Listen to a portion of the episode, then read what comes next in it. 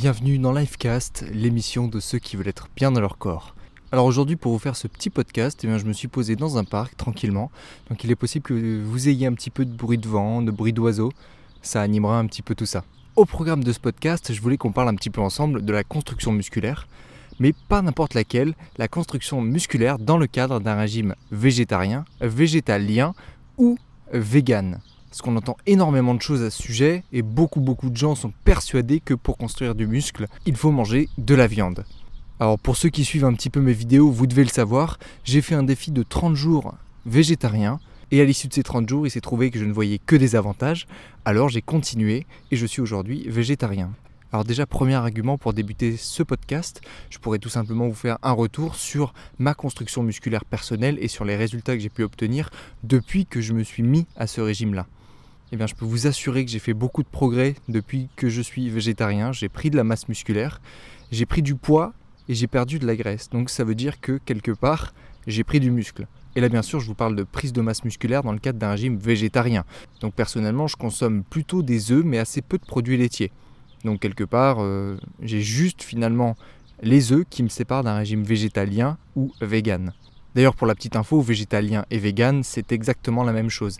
C'est simplement que les véganes vont beaucoup plus loin dans la démarche et ne vont pas utiliser de produits en général, hein, que ce soit cosmétiques ou alimentaires ou même vestimentaires, qui sont issus d'animaux. Donc pas de cuir, pas de, euh, de, produits cosmétiques à base de gélatine de porc ou je ne sais quoi. Donc c'est ça finalement la différence entre végétalien et vegan. Donc finalement, est-ce qu'un végétalien ou un vegan serait capable de construire autant de masse musculaire que moi qui suis végétarien ou que n'importe quelle autre personne qui mangerait de la viande Eh bien oui, évidemment que oui. Pour la bonne et simple raison que des protéines, il y en a partout. Et que les protéines qui sont dans la viande, elles sont tout simplement issues des plantes. En fait, ce sont les protéines contenues dans les plantes que les animaux vont manger et qui vont ensuite être intégrées à leur tissu. Donc tout simplement, la viande, c'est à la base de la protéine des plantes. Donc partant de ce constat hyper simple, évidemment que les plantes sont riches en protéines et évidemment qu'on peut construire du muscle grâce aux protéines contenues dans les plantes. En plus, ce qui est bien avec les protéines des plantes, c'est qu'elles sont très diversifiées. Il n'y a pas qu'une seule source de protéines dans les plantes. Pour expliciter un petit peu plus scientifiquement les choses, les protéines sont un macronutriment qui est composé de plusieurs chaînes d'acides aminés. Des acides aminés, il y en a différents types. Et donc il y a différents types de protéines constituées de différents types d'acides aminés. Toutes les protéines ne sont pas identiques. C'est pourquoi pour construire du muscle, la meilleure stratégie à faire quand on est végétarien, euh, vegan ou végétalien, c'est tout simplement de coupler et d'avoir différentes sources de protéines végétales pour constituer des protéines les plus riches en tous les acides aminés possibles et imaginables. Comme ça, vous n'avez même pas à vous prendre la tête à savoir si vous avez suffisamment de tel ou tel acide aminé. Vous diversifiez vos sources de protéines et vous avez ce qu'il vous faut. Par exemple, il y a des combinaisons qui sont très intéressantes, notamment celles des céréales avec les légumineuses. Donc pour rappel, les céréales, c'est par exemple le blé, l'avoine, le seigle.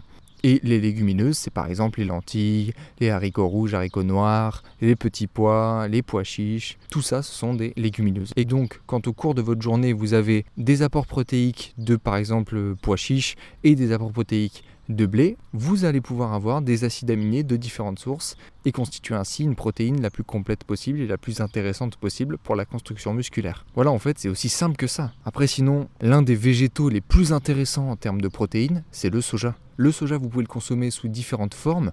Vous pouvez le consommer sous sa forme de graines, sous sa forme de germes. Vous pouvez aussi la consommer sous sa forme de boisson végétale, mais aussi sous sa forme un petit peu plus transformée comme le tofu ou encore le tempeh. Donc tout ça, c'est à base de soja et le soja, c'est très très intéressant en termes d'apport protéique, tant par sa digestibilité que par son taux en protéines qui est vraiment élevé. Mais rassurez-vous, hein, si vous aimez pas tout ça, vous avez aussi des trucs super bons comme les noix de cajou, les amandes, les noisettes, les noix, qui sont certes riches en lipides, donc en graisse, mais aussi hyper intéressant sur le plan des protéines. Voilà, c'était juste pour faire un petit tour d'horizon sur la construction musculaire dans le cadre d'un régime végétarien, végétalien ou vegan. Bien évidemment, ce topo n'est pas complet, bien évidemment, je vous ai partagé quelques éléments qui me semblaient essentiels, mais si vous avez des questions, évidemment, n'hésitez pas à me les poser, à me les envoyer, que ce soit par email depuis mon site, ou que ce soit sur Facebook, sur ma page, sur Twitter, sur Instagram. Je vous répondrai bien évidemment avec très grand plaisir. Et si j'ai beaucoup de questions qui reviennent, des questions sur les mêmes thèmes, bah, j'hésiterai pas soit à en faire